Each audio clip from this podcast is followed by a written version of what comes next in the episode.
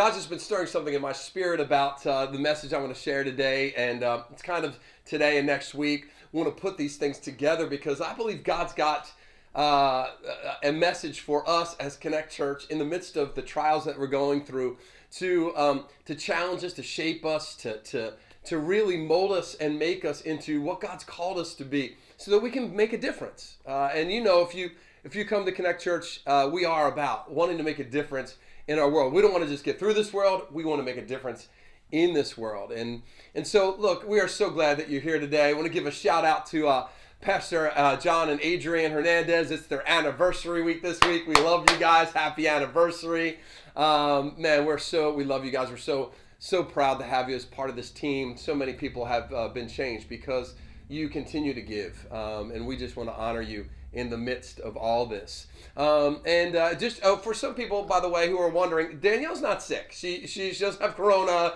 right? And she's just we're just giving her a, a couple days off to to enjoy. Um, but uh, but look, I want to take a moment just to welcome all of our guests. If you are a guest here, um, no matter how you got here, whether uh, it's you just kind of found us online, whether you uh, what you came through a, a, a, Facebook post that was shared or a friend invited you. Maybe you're part of our TKC uh, outreach, Thy Kingdom Come, that we do in partnership with Carson Wentz's A1 Foundation. Uh, maybe you, you came in contact with the church that way. It doesn't matter how you came. We are so glad you are here. And we, look, we want to do life with you as much as we can, given the circumstances that we're in, but we really do. And so, um, look, there, there's a, there's a link there that's it's it's a Linktree uh, link uh, I know uh, it, we just found out it was uh, under maintenance, but we're, we're, we're, we're going to put it up there for you. Just reach out. Uh, take, a, take a look. If, if that's not working, go to the website, uh, theconnectchurch.com. Let us know uh, what God's doing in your life. Want to hear your story um, because God, your story matters. You are so important to Jesus that he died for you um, so that you could live with him. And so we want to live with you as best we can as well. So so good to have you. Thanks for being here today. Um, uh, just want to uh, at that Linktree app, you can find out information about uh, Forged, which is our men's Bible study, which has been going good. Men have been doing, oh yeah, men, men, men. Oh. Look, if you've missed Forged, uh, there's so many guys who uh, I know life's crazy right now, but the beautiful thing about Forged is that uh, it's it's a video teaching that then you can get together with your group of guys during the week at whenever that fits for you and um, it's just all about learning the Word of God and learning how to become a man of God.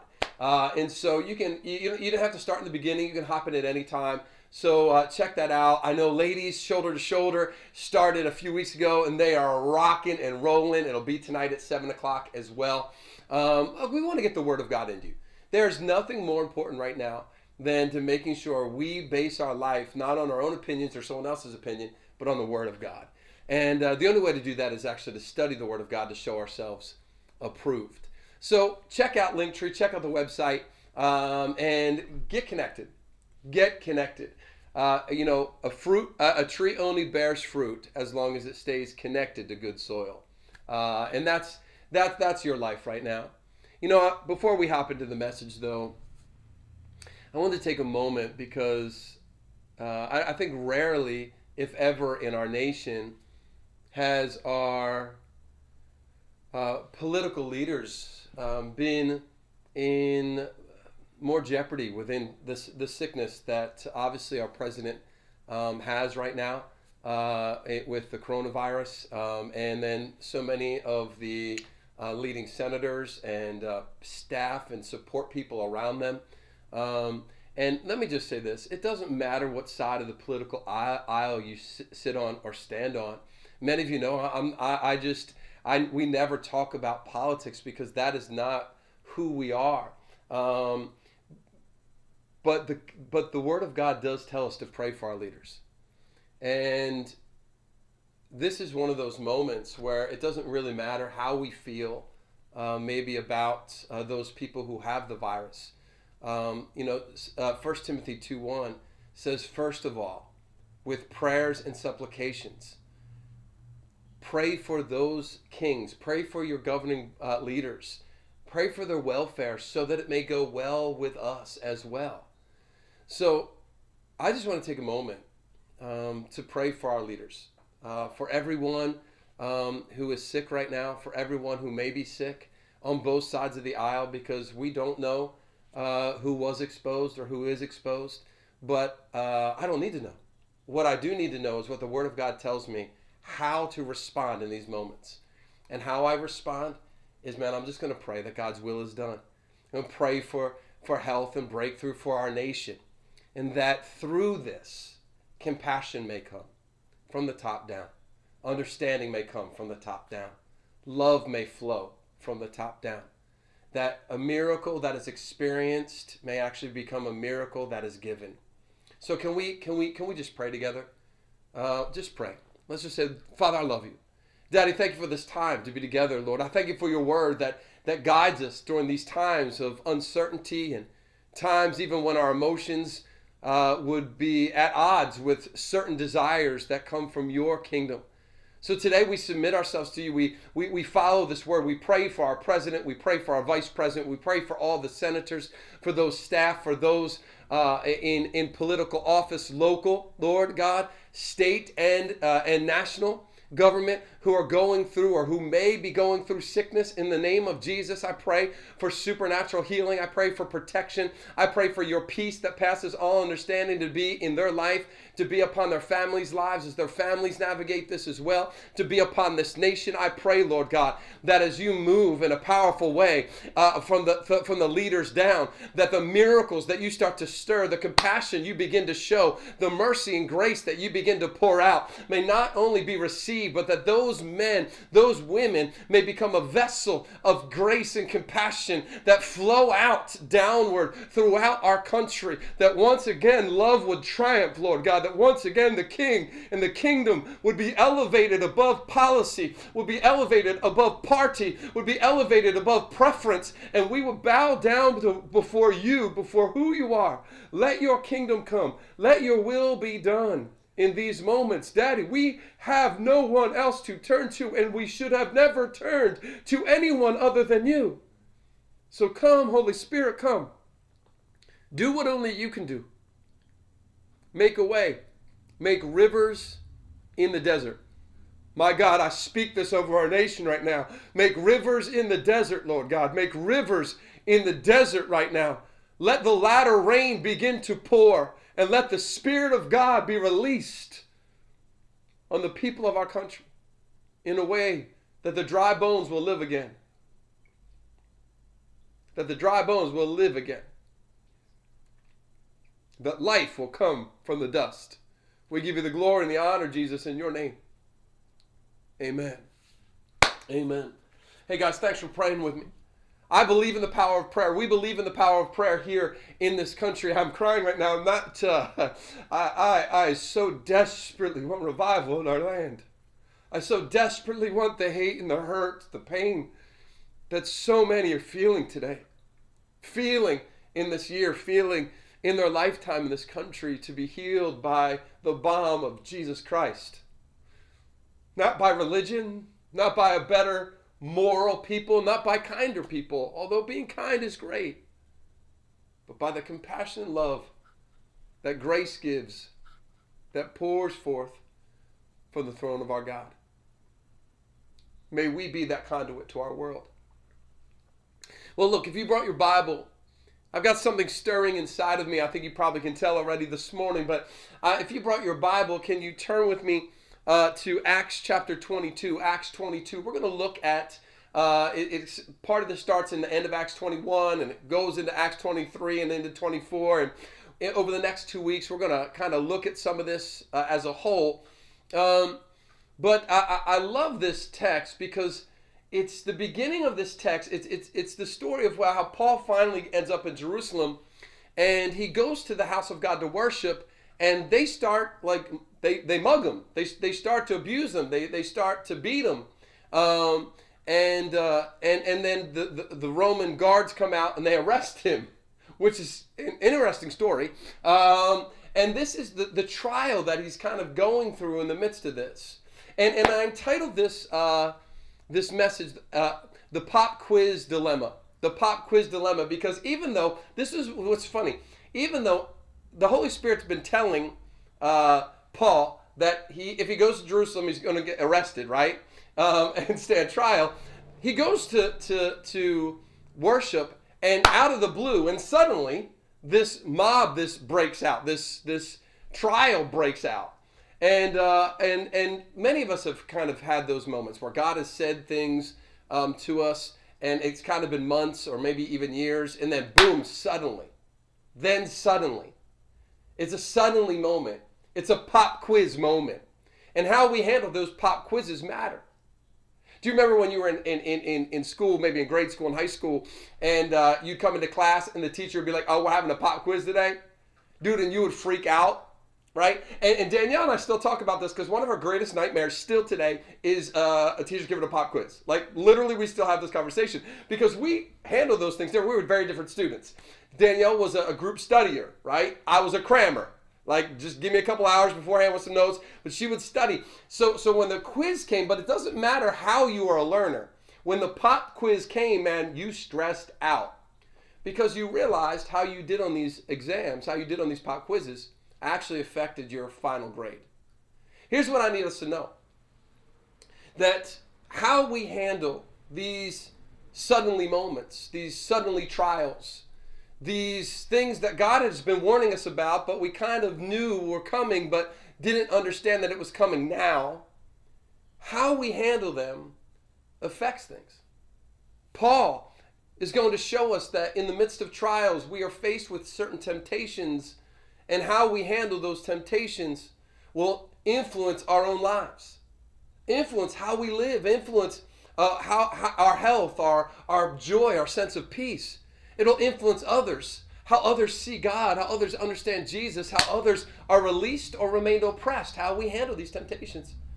It'll influence our futures not only our future, but future generations. Before we started today, I was praying that the words of God today would, would set free and release things in future generations. Uh, we were praying for your grandchildren, your great grandchildren, for generations that are come, because the words that are sown today can produce a future beyond you. Because what we sow, we will reap. That is a future that gets lived out and gets and gets released. So how we handle the pop quizzes, the trials, the temptations that come in those quizzes Man, it matters because it can release or oppress. It, it can elevate or, or, or shrink not only our lives, others' lives, but our future and future generations. So let's look at this together because I believe, I believe that God is calling us as a people, as a church, to handle trials differently. And, and to recognize when we're in the trial, man, we are not the tail, we're the, we're the head. We are not the conquered. We are more than conquerors in Jesus. But if we don't respond correctly. Man, there's so many times that we can be conquered by issues that we were meant to conquer. Let's look at this together. Acts 22, verse 1. So Paul is in the uh, in, the uh, um, temple. He gets arrested. Um, he, he's getting mugged. Uh, the, the, the guard brings him back out so that he can address the crowd. And verse 1 says this Brothers and fathers, hear the defense I make before you now. And when they heard that he was addressing them in Hebrew language, they became even more quiet. We're going to talk about that in a second. But what the next almost 20 verses do is that from this point, he begins to talk about his encounter with Jesus.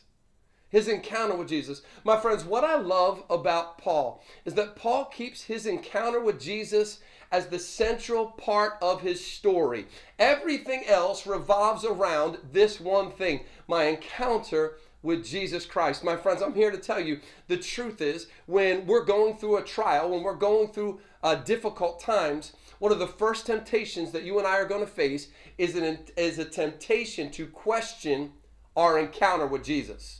I mean, was that encounter really real? Was I just kind of emotional? I mean, it was when I was young or I was going through something and did God really say? Did God really mean? I mean, where God where God where are you God in the midst of this? When we go through a trial, one of the very first things that we will be tempted with is to question our encounter with Jesus. Isn't that what the, the enemy did from the very beginning with Adam and Eve? The first thing he did is get them to question, did God really say? Question your encounter with God. That's why it is so key, it is so essential that you and I continue to keep our daily encounters with Jesus central to our life. We can't let other things get in the way of our daily encounters with Jesus. Why? Because, man, and we'll get in that trial, and that trial will begin to test, te- uh, tempt us to begin to question whether those encounters were real, whether the word was real, whether God really said what he said, whether God will do what he really will do. Paul says, I'm going to keep my encounter with Jesus the central part of my story. It is the linchpin that holds everything together. It is the cog in the middle of the wheel. Man, where are you today in your daily uh, daily encounters with Jesus? Are they being reinforced? Is who Jesus is, the revelation of Jesus Christ being daily reinforced? Is his word being daily reinforced? Because if it is being daily reinforced, Paul says, I've been concreted to stand fast in the Lord he says in, in, in, Philippians 4, man, be stand fast in the Lord, be concreted in your relationship with God, and it doesn't matter what else happens. That's why I love what the psalmist writes in Psalm 103, verse 2. He says, Bless the Lord, O my soul, and forget not all his benefits. Sometimes when we're going through the trial, the first thing we've got to do is tell our soul not to forget who God is, not to forget who God says he is, not to forget our encounter with him. And the more daily encounters we have, the easier it will be in the midst of the trial for that question to be answered positively in Jesus. Come on, look at verse 21. He says he's talking all about this. We're going somewhere. He's talking all about his encounter with Jesus. They're quiet, they're listening, they've got no problems. Then verse 21 says, Then Jesus said, The Lord said to me, Go, I will send you far away to the Gentiles. The crowd listening to Paul and listened to Paul until until he said this. Then they raised their voices and shouted at him, Rid the earth of this man. He's not fit to live. As they were shouting and throwing off their cloaks and flinging dust into the air, the commander that order, uh, uh, ordered that Paul be taken into the barracks. He directed that he be flogged and interrogated in order to find out why these people were shouting at him like this. And they stretched him out to, to flog him. And Paul said to the centurion standing there, Is it legal for you to flog a Roman citizen who hasn't been found guilty? We're, we're going we're to stop there. It's hard for me in the world, in the climate of the world today, not to hear this text differently.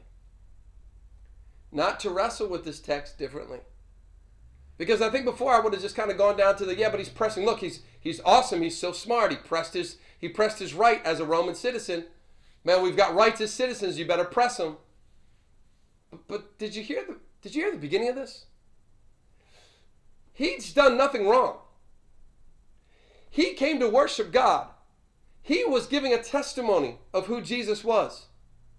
They start to freak out because he talks about blessing other people, which we'll get to. So the centurion, the centurion takes him, arrests him.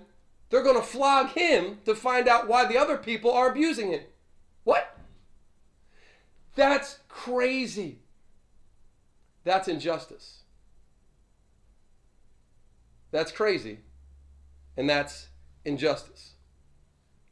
And what we're going to see, my friends, is that in the midst of trials, just or unjust, suddenly or spoken about in advance, there are temptations that you and I are going to have to face. And how we handle them will determine whether we overcome them or we become broken by them. We get our breakthrough or we're broken by them. I think one of the first things I really want to encourage us with is what we can see in Paul is the the the when he was started this trial, he underwent the temptation of using the wrong language. When you and I face a trial, we face the temptation of facing it with the wrong language. I'm not I'm not talking about swearing or cursing, dropping a few bombs out there. Although let me just say this, come on somebody, I think we give ourselves too much leeway sometimes because the Bible does talk about a purity of speech. Just throwing that out there. Come on. But but but Paul's first decision when he faced this trial, I don't want us to move past this, was what language he was going to use. What language he was going to use to address it. Just like he needed to decide what language he was going to use to speak into that trial, You and I have to decide what language we're going to speak into uh, when, when, when, when our trial comes for us. Now, I want us to note something here. The truth is that he doesn't use the language of his culture. The language of his culture is Greek. The Roman world spoke Greek. He was a child, a citizen of the Roman world. They spoke Greek. The Arab world spoke Aramaic. The Bible says he spoke Hebrew. Why? Because he spoke to them in Hebrew. Why? Because Hebrew was not the language of his culture. Hebrew was the language of his birth. It was his birth language. Hebrew uh, Philippians chapter 3 verse 5 says he says I am a Hebrew of Hebrews. That, that Greek context means I am a Hebrew of Hebrew speaking parents. Hebrew was his birth language. Let me ask you a question. What's the language of your birth? I, am not asking you, I'm not saying, eh, I'm not, I'm not asking you if it's English or Spanish or Korean. Those are the language of your culture. I'm asking you, what is the language of your birth? See, the language of our birth as children of God is faith.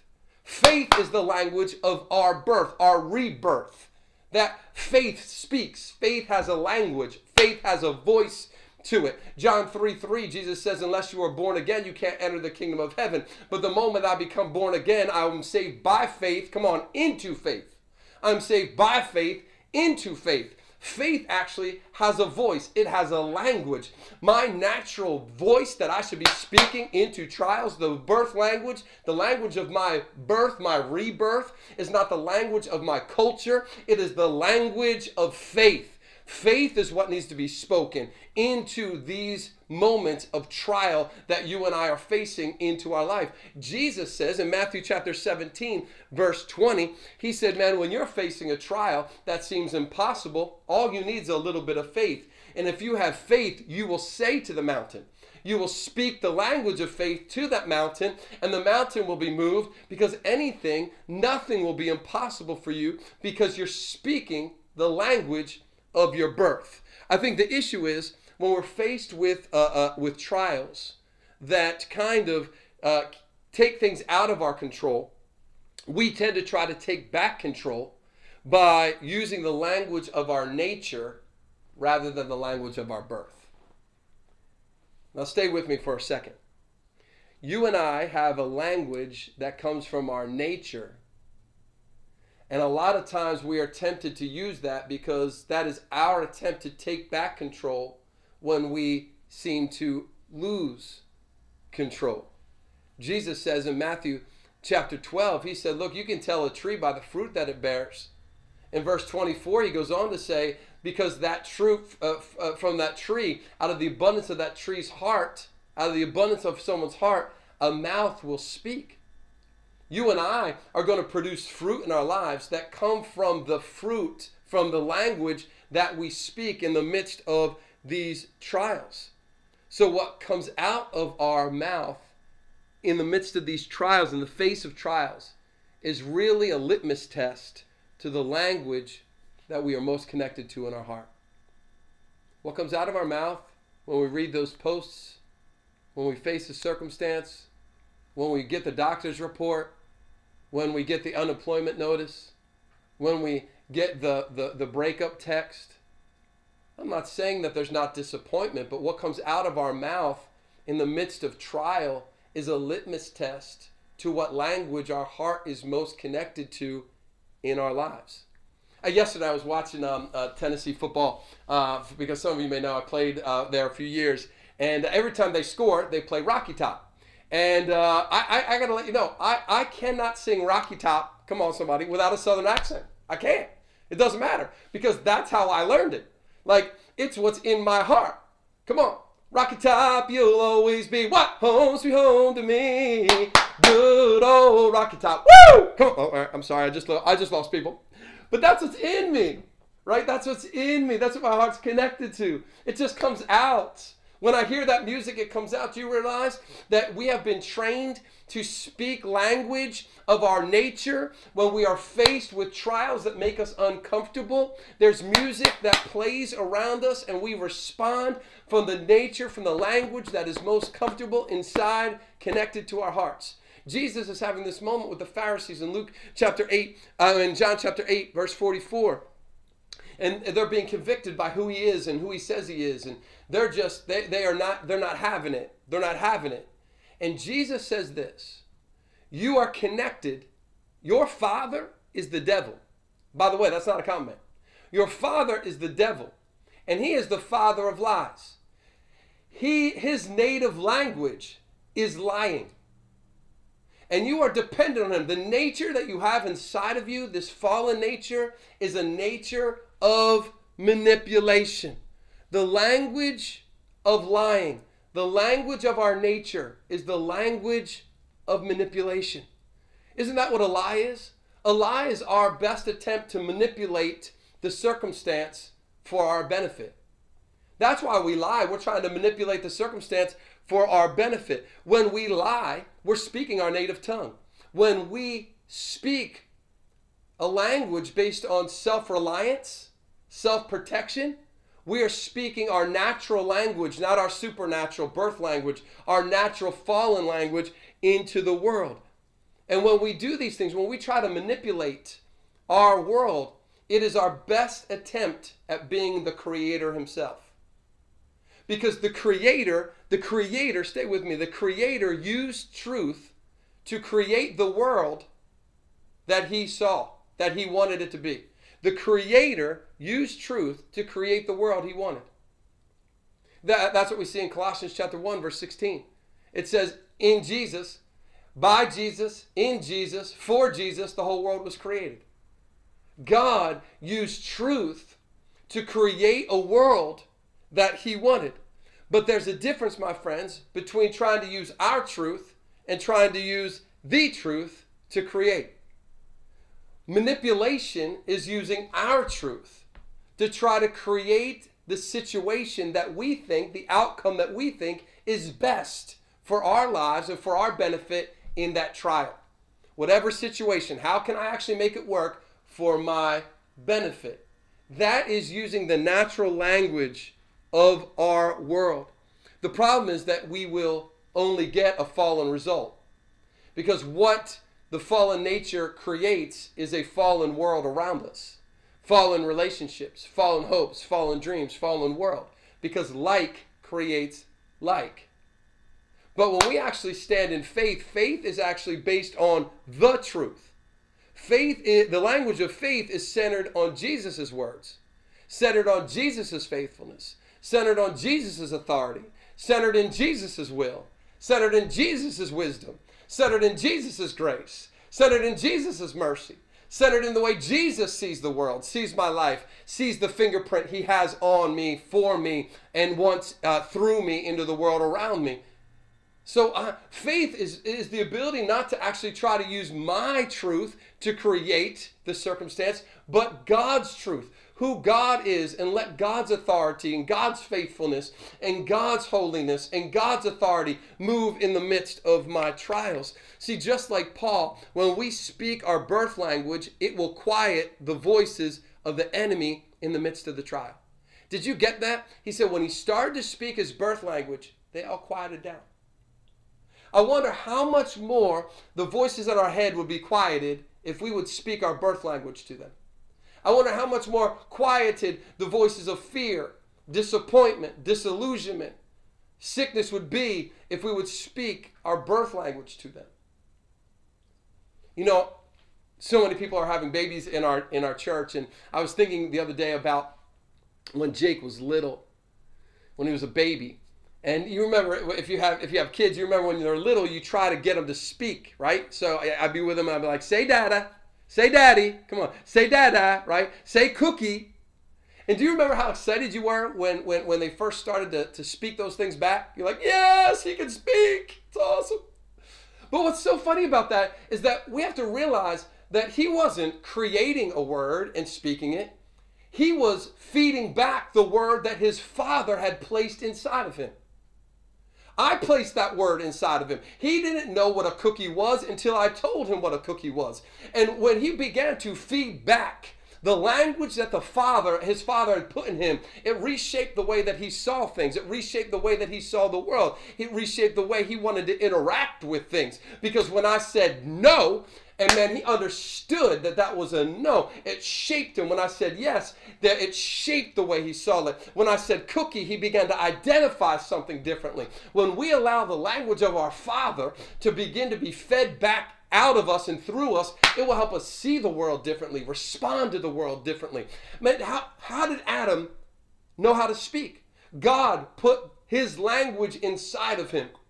And Adam walked in power when he was walking with the language of the Father. It wasn't until the enemy introduced another language to him that he became powerless. Man, man, can I just say the enemy has a different language for us. Uh, uh, uh, um, uh, uh, our culture has a different language for us. Pain wants to introduce a different language to us. Politics want to introduce a different language to us. Our nationality wants to uh, uh, introduce a different language to us. Come on. Uh, social media wants to introduce a, a, a different language to us. No, no, no. I need to make sure that I actually feed back the language that the Father has placed inside of me so that I am not powerless and remain broken in the midst of a trial. Proverbs 18:21 says, the mouth, with the mouth. The mouth has the power of life and death in it. He who love it will eat of its fruit. My friends, are we, when, when we're facing our trials, internally or externally, in our families or in our jobs, in our marketplace, in our culture, in our world, uh, what language are we using? And these, these, these are real questions. What language are we using? Because one, brings with it hope. The other actually removes hope. One restores peace, even if the circumstance isn't restored. One will always lead to fear. Because what we can't control, we're afraid of.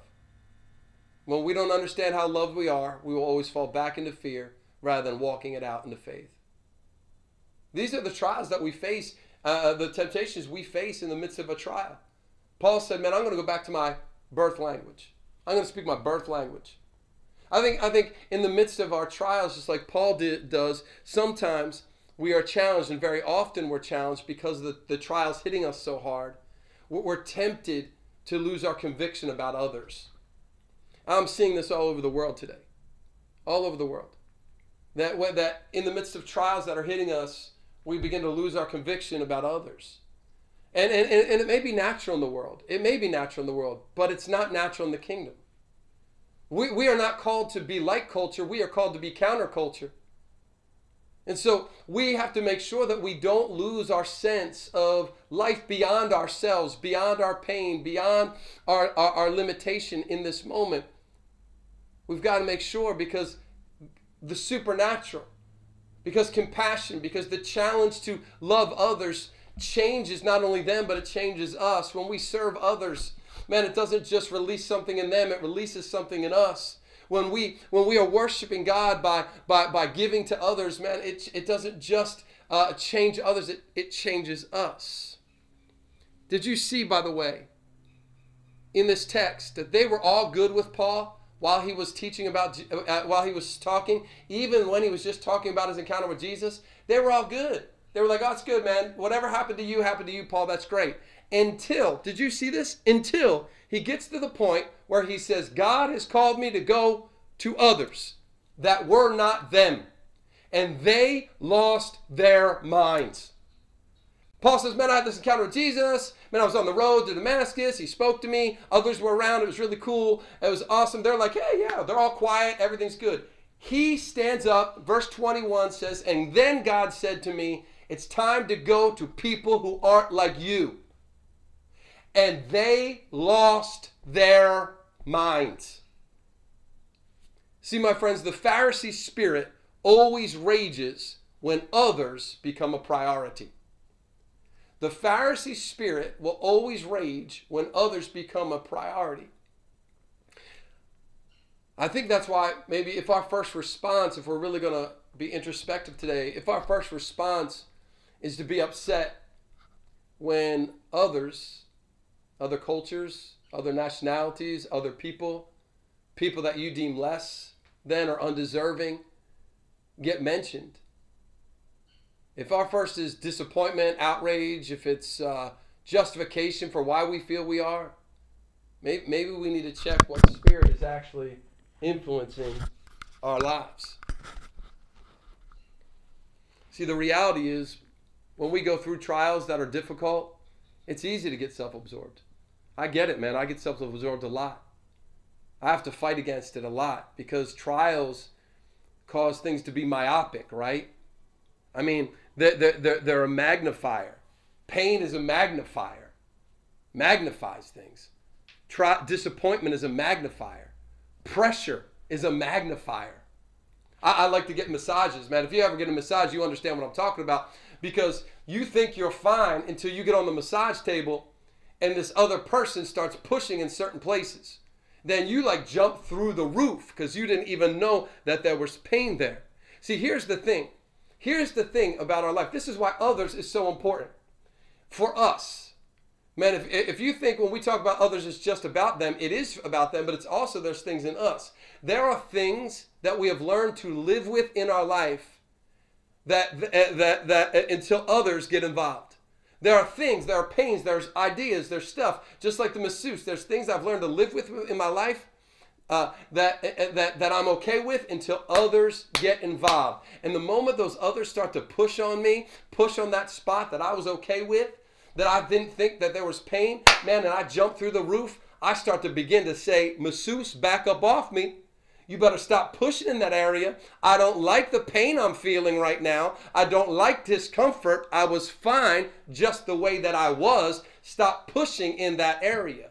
But if anyone knows anything about the body, man, the reason that there's pain when there's pushed uh, when, when the masseuse pushes there is because there's something of unhealth. There's an injury. There's usually an injury underneath the surface of the skin that cannot be seen by the naked eye. But when the pressure is applied, come on, the thing that is sick in us responds.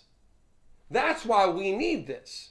And it's only through the pressure at times that the things that are actually broken inside of us, unhealthy inside of us, that, that, that, that are causing uh, pain that we're learning to live with inside of us get fixed.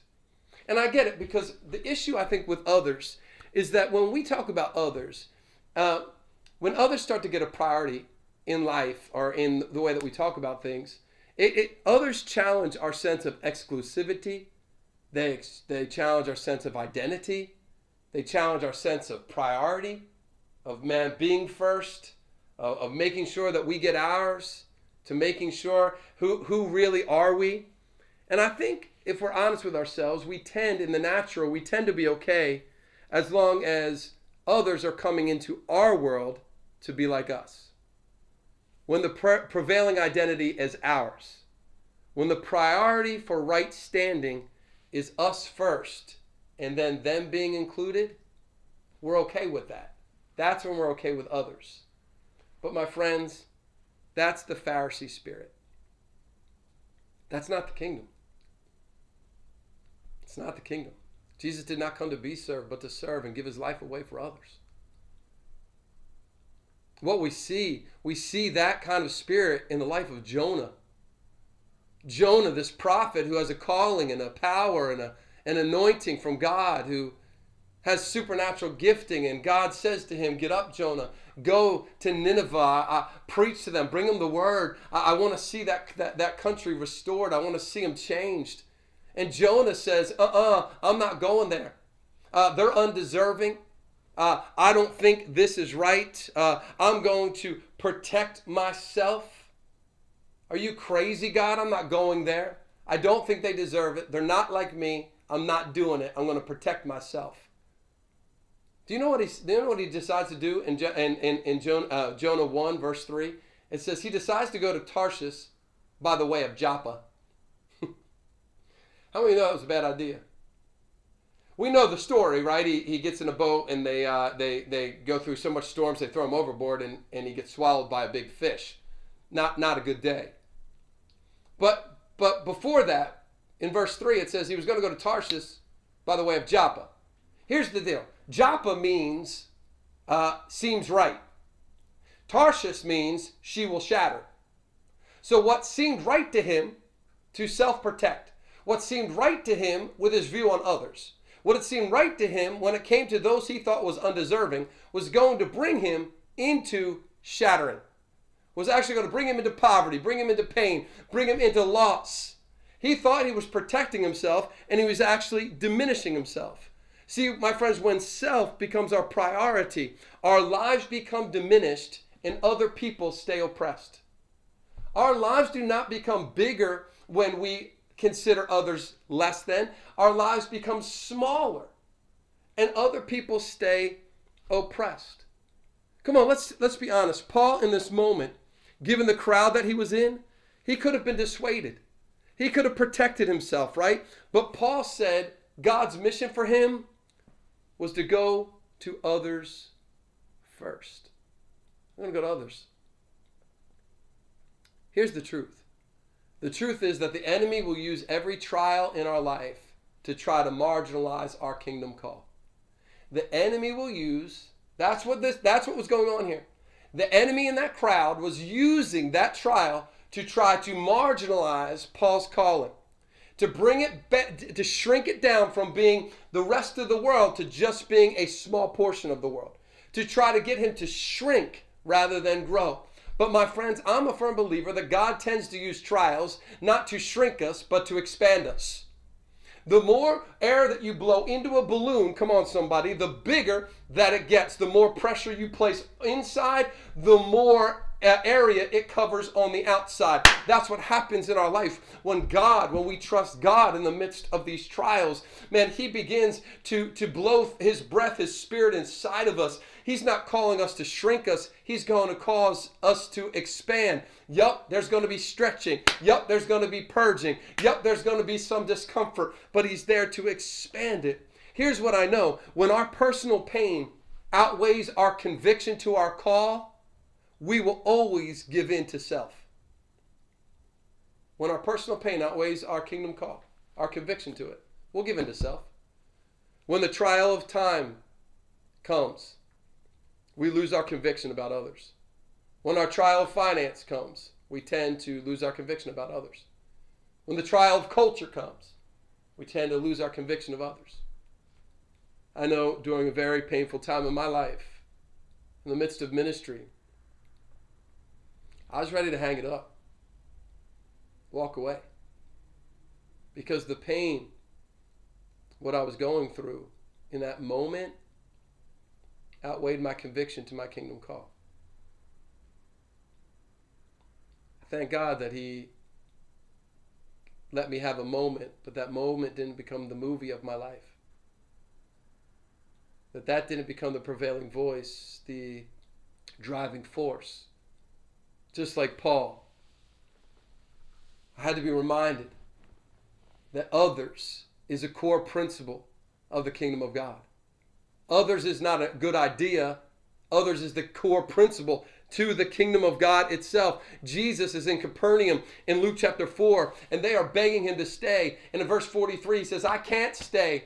The purpose I've been sent is to take this to other cities others becomes a priority. I know I'm, i appreciate that you love it. I appreciate that miracles are happening. I appreciate people are coming to salvation, but I can't just stay here because God has uh, sent me to others. Others is the core principle. Others is the core principle of creation itself. Creation speaks about how important others are. God did not create people because he had a need. God has no needs. He is solely self sufficient. God created people to share himself with them to share himself with others. That's our kingdom call, to share God with others. The very nature of creation itself speaks of how essential others are in the view of God. Come on, how different would our world be? How different would our lives be if Paul would have, uh, if Paul would have actually uh, backed away? If if if Paul would have uh, backed down the first time he got shipwrecked, the first time he got stoned, the first time uh, he got beaten, the first time he got arrested. If he would have backed down, we wouldn't even be here today. our world, our children, our generation, our futures, our eternities. Thank God this man was arrested by the conviction that his personal pain could not outweigh the conviction of his kingdom call, which is to bring God to others. I mean, Jesus settles this, my friends. This isn't a question. Jesus settles this. Luke chapter 15, he tells three parables. Three parables about things that are lost and how he seeks after to find them. One of my favorite ones, one of the most well known ones, is the first one parable of lost sheep. The Bible says Jesus leaves the 99 to go and find the one who was lost, the one who messed up, the one that's undeserving.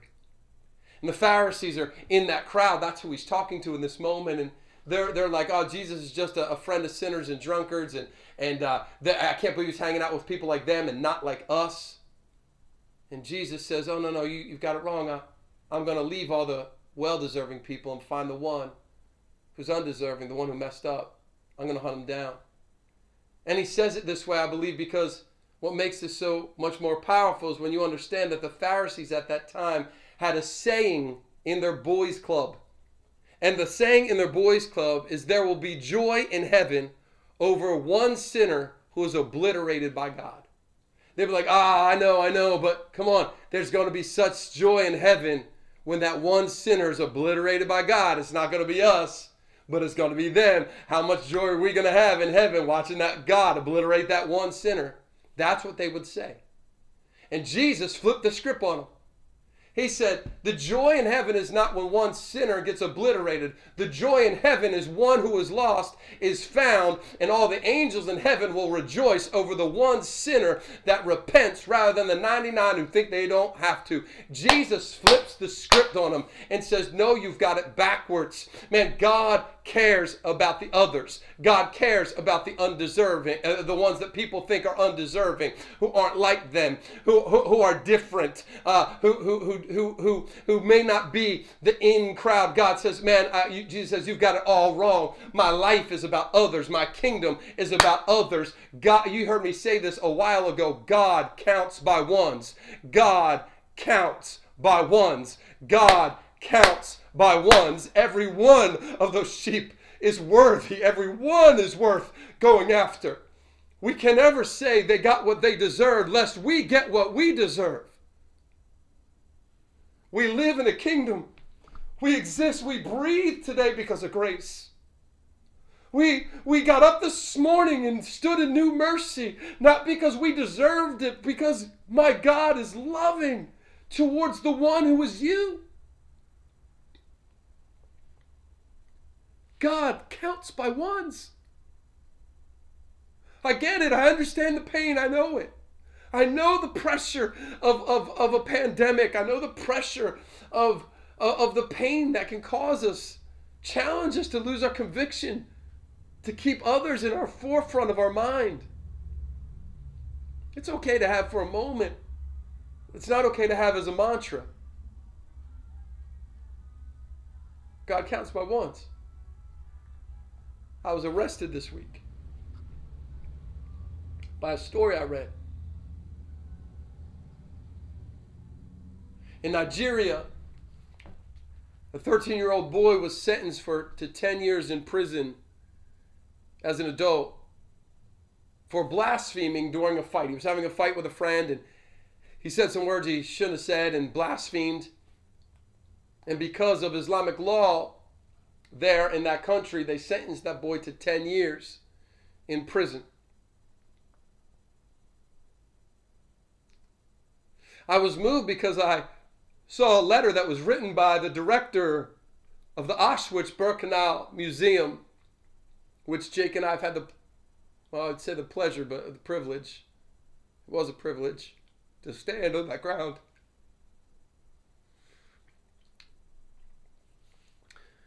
But this man, Dr. Peter Sinwinski, wrote a letter to the president of Nigeria begging him to please rescind this sentence on this 13 year old boy. He talked about how no child, he, he talked about having been in a place like that where so many young children had been lost their futures, lost their lives, that we cannot, we cannot stand any longer for children to lose their futures. And he laid out this case for why the president should pardon this boy. But then what struck me the most is at the end of it, he said, But my excellency, if you find it in your heart or find it not in your, your, your, your uh, ability to actually pardon him, I offer this compromise. I offer to find 120 people, including myself, who will all serve one month of the 120 month sentence in the Nigerian prison in place of this boy, so this boy could be free. That is kingdom. I don't even know if this man knows Jesus. It's kingdom. He was willing to take a place of a boy that was not his, from a culture that was not his, from a country that was not his, in a system that he didn't have the power to change. But what he did have to change, what he did have the power to change was that one boy's life. That's what Jesus did when he came on the cross. That right there. I was sentenced to death for my transgression. And Jesus took to the Father and said, I know you can't commute the sentence, but I'll go to hell for him. I'll go to hell for him. Let me do his prison time. That's the kingdom. That's the Jesus that saved my life. That's the Jesus that saved your life. And any less than that, being our mantra, our motto, our life motivation is not the kingdom, and we're speaking the not we're not speaking our birth language. We are not walking in our reborn kingdom. I get it. Trials hit us on every side. My Jesus left heaven to come to earth to take my place because I was the other sheep that ran away. Undeserving, Gentile, victim, and victimizer. I did it all.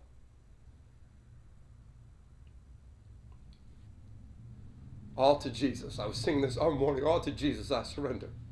All to Him I freely give. That's what I'm going to invite you to today. Right here, right now, if you find yourself far from Jesus, far from the heartbeat of God, maybe broken, messed up, maybe you've backslidden, maybe to be honest, man, you haven't found the, you haven't felt the love of God in your life in a long time. This is what I know. He's running after you. He is running to find the one who is outside the flock right now. The Bible says I don't need to be good enough. I don't need to deserve it. All I need to do is confess Jesus, turn back to him. Just say, "Here I am, God. I'm sorry. I messed up. I want to be I want you to be the Lord and Savior of my life." And that moment, that language of faith will produce the kingdom of faith in my life. The reality of it right here. Not just when I die, right now. If that's you, whether for the first time or you just need to come back to a real encounter with Jesus, will you pray with me? Just say, Dear Lord Jesus, here I am today. I've come to give you my life. All that I am. I hold nothing back. I willingly give to you. I surrender my life to you, Jesus. My thoughts, my actions, and my attitudes. I'm asking you, Jesus, to be the Lord and Savior of my life, to cleanse me and forgive me of my sin to fill me with your spirit and help me to live for your glory and your kingdom now and forever. In Jesus' name, amen. Amen. Amen. Amen. Amen. Hey, uh, instead of heaven rejoicing because one sinner got obliterated. Come on, the Bible says heaven is rejoicing right now because one sinner turned around and came back to Jesus. All of heaven is rejoicing. That, my friends, is the good news of the grace of the kingdom of God. That's what we desire. Hey, look, if you pray that prayer with us, we want to send you a book. My, uh, uh my father-in-law, one of the pastors on our team, Pastor Rick Campana, wrote a book called The Surprise of Your Life. It'll help you understand. It's really short. It'll help you understand what what just took place in your life and how to how to walk this out. Our friend Carson Wentz wrote the beginning of that book as well, the foreword to it. You're going to want to get that. You can go. You can send an email to prayer at theconnectchurch.com. Let us know your name, your address. We'll send it out to you, man, and let us know the story. If you've got a testimony today, let us know the story about what God's doing. You know, my friends, none of this would be possible if we didn't have men and women who are so committed to others that they continue to give. I get it. In this trial, we are all facing financial difficulties, uncertainty. What's the economy going to do? I get it. But I want to let you know, man, other people in this house have been giving so that we all can still stay together, still hear the word of God, and be encouraged in the midst of it. You know, you don't ever have to worry about uh, God not being able to meet your need. You know, the Bible says in Second Corinthians chapter 9, verse 10. I love it. It says, He who supplies seed to the sower and bread for food will supply and multiply your seed so that you may have an increase of harvest in your life. He who provides seed to the sower. Danielle um, and, uh, uh, uh, and I have been, well, I have been, um, uh, I got some seeds the other day because I love to cook. And uh, I put these seeds in this plant, in this good soil, and I've been watering it every day. I've been putting it in the sun. And this basil's starting to grow. I love it, man. I love it. But do you know what's cool about that? Is that uh, I had to put seed in to get something to bless people out. And when, when this basil comes uh, into fruition, into, into fullness, I'm going to be able to put it in the, the, the, the gravy I make. I'm going to probably put it in some homemade and gnocchi. Come on, basil gnocchi. Oh, hallelujah. Man, I'm going to enjoy it, but I'm going to make food that others are going to enjoy. And that's what we do when we give. Man, we put seed in the ground that God waters, and it grows. And as it grows, it not only blesses us, but it blesses others. Can I encourage you, my friends, right here, right now, go to Linktree app just give. I know during this time of the year we usually start to talk about our heart for the house offering, and uh, I'm gonna I'm gonna talk a little bit more about it this week. But I want to let you know this year we're not doing a heart for the house offering for our birthday, because we recognize the financial trials that everyone is going through. We recognize what what's uh, what the, the uncertainty of the world. We recognize that we're still building out our building at the Cherry Hill campus man, we're going to celebrate our birthday and we're going to encourage you to celebrate it with us. But we want to let you know we're with you in this. But we need to do this together, this thing together. He who provided seed for the sower, bread will provide seed for you and increase as you release it into his kingdom. Well, I can't wait to be with you on Tuesday night. Tuesday night's going to be awesome. We got the chat room is back the same setup here. Chat room's back. Forge this week. Uh, we're continuing to talk about uh, the book of Philippians, how to live that thing out, getting the book, not getting through the book, but getting the book inside of us. Shoulder to shoulder is tonight, uh, ladies, at seven o'clock. Um, and uh, it's it's a, a, fantastic thing that's going on. But you do need the link to be um, uh, to, to hop into it. So uh, make sure that you go to Linktree, get on that link, get the link sent to you so you be a part of uh, of shoulder to shoulder. And of course, our birds are flying today, baby. Fly, eagles fly. Come on, boys, we're, we're with you. We love you. We're believing with you. Uh, may the Lord bless them and keep them safe the whole time out there in San Francisco. We're so grateful for what God is doing. Church, we love you. Have a great Sunday, guys. Did you hear? Did you hear Danielle, part of the media team today? uh, hey, kids service is at 12 o'clock. Stay tuned. Church, we love you. I'll see you Tuesday night. God bless you. Keep transforming this world one life at a time.